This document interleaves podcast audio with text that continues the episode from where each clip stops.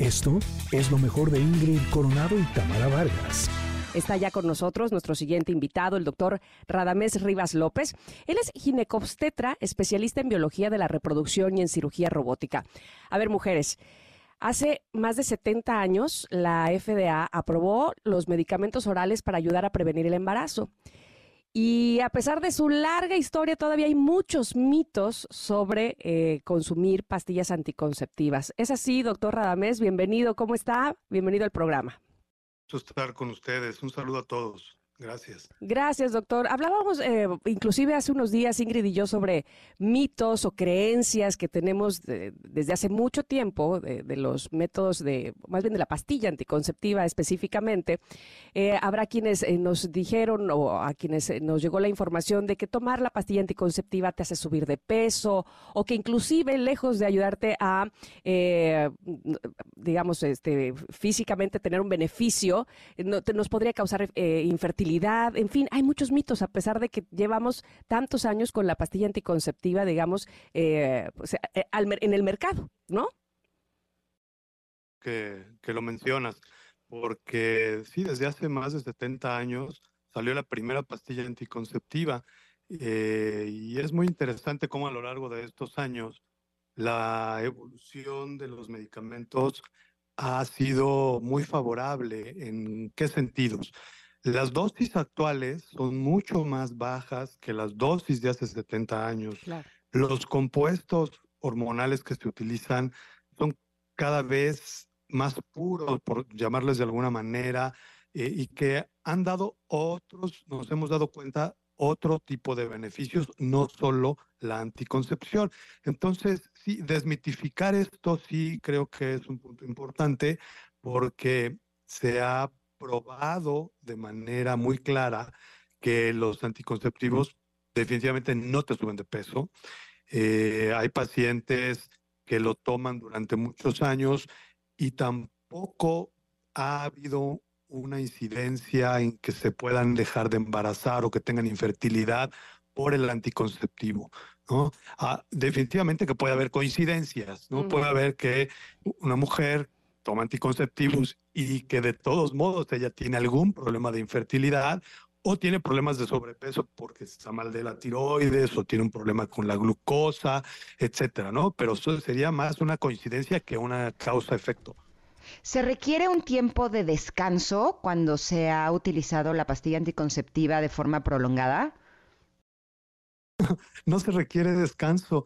Eh, hay pacientes que lo toman por 10 años, 15 años y de pronto ya se quieren embarazar y entonces lo, detienen. Ha habido, hay casos en los que el anticonceptivo puede, lo que, la idea de esto es que la mujer no ovule. Entonces las pastillas anticonceptivas hacen que la mujer no ovule, impiden la ovulación. Y eso puede en algún momento, en algunas mujeres, dejar que sus estrógenos o hacer que sus estrógenos, que son los eh, que, que, finalmente las hormonas que le ayudan a muchas cosas en su sistema, puedan estar muy inhibidas, muy bajos sus estrógenos. Entonces, alguna recomendación podría ser dejarlo de tomar porque llegan a tener, por ejemplo, disminución de líbido. ¿No? Mm. Eh, eso sí puede pasar, pero eso es por una inhibición muy alta del anticonceptivo.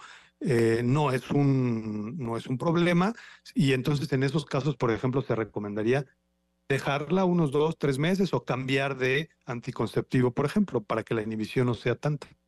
Ah, justo eso de cambiar de anticonceptivo. Eh, hace un momento hablaba de la evolución de los anticonceptivos, es decir, de la, de la píldora en específico, como en 70 años ahora tienen pues menos hormonas, decías, menos... Eh, sí. ¿verdad? Dosis, cantidad. Menos dosis, exactamente. ¿Sirve cualquier tipo de pastilla anticonceptiva para, o sea, digamos que cualquier mujer podría tomar cualquiera? Em, en teoría sí. Ok pero sabemos que cada cuerpo es diferente. Entonces, em, a lo largo del tiempo nos hemos percatado que hay un cierto tipo de anticonceptivos que le quedaría o que les funcionaría al 70-80% de las mujeres. Y hay otra, y hay ese 20 o 30% de mujeres que no les va a eh, beneficiar tanto. ¿En qué sentido? En efectos secundarios. Porque sí hay efectos secundarios de los anticonceptivos, como que de pronto pueden tener un poco de dolor de cabeza, pueden tener un poco de mareo, pueden tener a veces náusea. Hay, aunque a veces hablábamos de los beneficios que tienen los anticonceptivos, además de ser anticonceptivos, uno de ellos es, por ejemplo, que reducen el acné. Hay algunos, algunas mujeres, algunos cuerpos que reaccionan diferente y entonces hay anticonceptivos que les incrementan un poquito el acné. Entonces, o ahí ya no, ya no ese es el objetivo. hay que buscar la dosis, el compuesto, la sal, el, el fármaco adecuado, el anticonceptivo correcto para cada mujer. Eh, definitivamente es, debe ser como más personalizado. ¿Desde qué edad se pueden tomar las pastillas anticonceptivas y hasta qué edad se requiere que se tomen? ¿Es hasta la menopausia que ya no somos fértiles? Sí, Ingrid. Em, mira, es, también es buena pregunta y muy frecuente.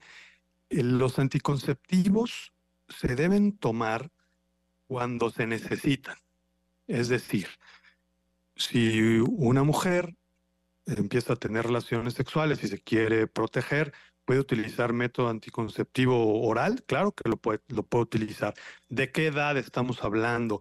Pues normalmente son em, chicas que, em, pues si todavía no son mayores de edad, pues estarán muy cerca de serlo, ¿no? A lo mejor adolescentes, 14, eh, 15 años, ¿los pueden usar? Claro que lo pueden usar, em, pero hablemos que puede ser desde que se necesita protegerse para no embarazarse y hasta qué momento, pues igual, hasta donde necesita protegerse más allá de sus 40, puede ser, hay mujeres que todavía se embarazan a los 45, son pocas, claro, pero pudiera ser una, una limita, un, un límite, ¿no? En 45, 46, porque ya por ahí empiezan a haber entonces ya un poco más de fallas ováricas y ya no hay tantos óvulos, entonces la posibilidad de embarazo es menor y quizá no sea necesario utilizar un método eh, anticonceptivo oral, a lo mejor de barrera es suficiente eh, en ese sentido para, para esas mujeres.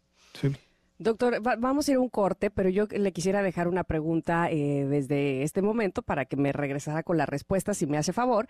Y es que eh, dentro de las creencias o de los mitos, se dice que cuando una mujer está lactando, se debe o no se debe tomar pastillas anticonceptivas cuando se está lactando.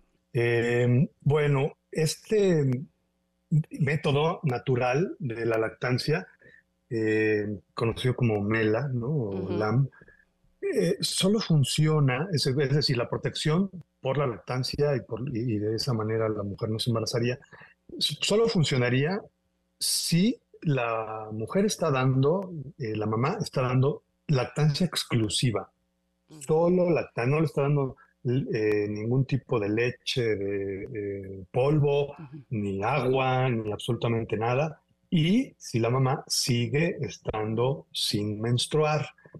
Eso más o menos duraría unos tres, cuatro meses de protección, pero habría que ser muy, muy estrictos en ese sentido y normalmente em, conseguirían casi un 90% de protección anticonceptiva.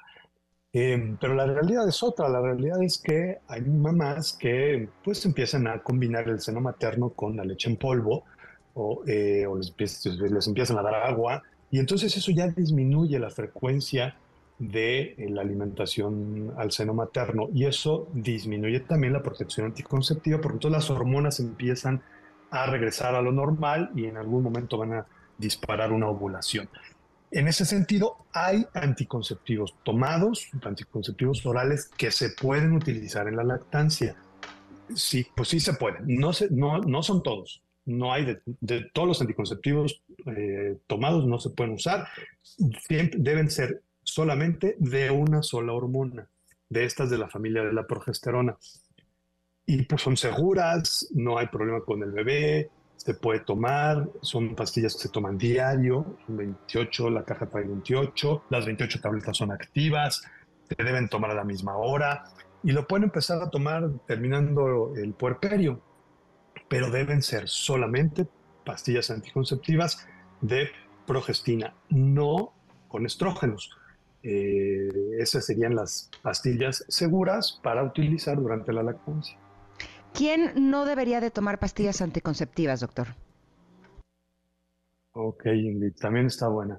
Eh, mira, eh, las pacientes que tienen ciertas enfermedades que pudieran predisponerlas a generar un coágulo, por ejemplo, en las piernas, ¿no? Sería una contraindicación aquellas mujeres que tienen propensión a desarrollar eh, problemas vasculares y, que eso a la larga pueda generar una situación de riesgo y que se forme un coágulo y tenga eh, alguna consecuencia en pulmón o en cerebro, por ejemplo. Aquellas mujeres también que tengan problemas con el hígado, que tengan alteraciones hepáticas, porque finalmente eh, las hormonas anticonceptivas se metabolizan en el hígado y sería una, una contraindicación em, para, para tomar pastillas anticonceptivas.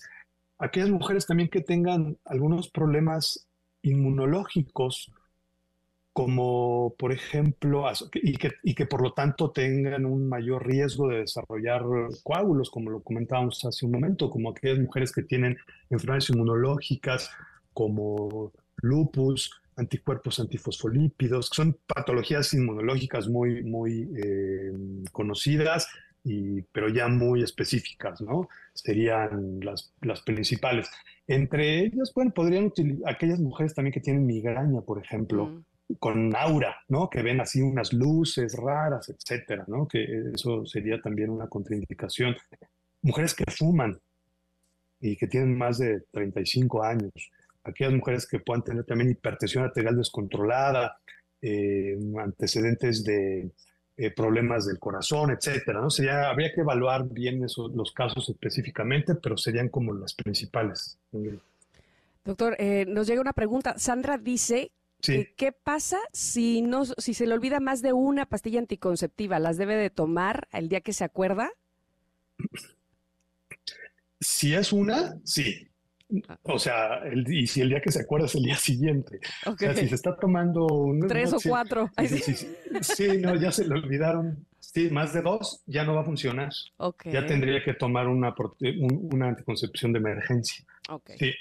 Eh, podría, si se olvida solo la, una sola tableta, al otro día se puede tomar las dos tabletas. En el momento que se acuerda, se toma la que se le olvidó y en la noche, que es como preferentemente se sugiere que se usen, se toma la de ese día. Pero si ya se le olvidaron dos días consecutivos, ya la protección cae por debajo del 50% y en algún momento habría que utilizar un método anticonceptivo adicional, ¿no? Además de que va a empezar a tener alteraciones menstruales, va a empezar a sangrar. Justo esa es mi pregunta. ¿Qué se hace en esos casos? Si ya se te, se te olvidaron dos, ¿las dejas de tomar hasta eh, tu siguiente ciclo o cómo lo regulas? Si ya se olvidaron más, más de dos, la, paciente va a empezar a sangrar, va a empezar a tener sangrado, eh, un, spotting ahí que es por eh, la desinhibición hormonal. Eh, en relación a la, pregunta, en la cuestión anticonceptiva se puede cubrir con un preservativo o utilizar anticoncepción de emergencia. La otra es continuar con las pastillas, subir un poco la dosis, o sea, en vez de tomarse una, que se tome por ejemplo, es que ya es una cuestión ya de prescripción, una cada ocho horas o una cada doce horas, pero para controlar el sangrado. ¿no? Eso ya habría que ver, no para que no se, para la cuestión anticonceptiva, esa ya se perdió, esa ya se perdió. Entonces, o usa preservativo o utiliza anticoncepción de emergencia. Pero para controlar el sangrado se puede utilizar el mismo anticonceptivo, nada más que hay que subirle un poquito más la dosis para controlar el sangrado. Doctor, le agradecemos muchísimo que haya estado con nosotras el día de hoy y que nos haya respondido tantas eh, dudas y sobre todo disipado estos mitos que hay alrededor de la pastilla anticonceptiva. ¿Dónde podemos localizarle si nuestras conectores tuvieran más dudas para responder? En arroba Radames Rivas eh, están todos mis datos y, con las redes eh, sin ningún problema, radames.rivas. y les agradezco mucho, Tamara Ingrid, por la entrevista. Gracias. Al contrario, y quisiéramos invitarlo de nueva cuenta otro día, porque tenemos muchas más preguntas de muchos otros temas que tienen que ver con biología de la reproducción. Así es que nos encantaría que estuviera de regreso en otra ocasión. Un privilegio, claro que sí. Esto fue lo mejor de Ingrid Coronado y Tamara Vargas.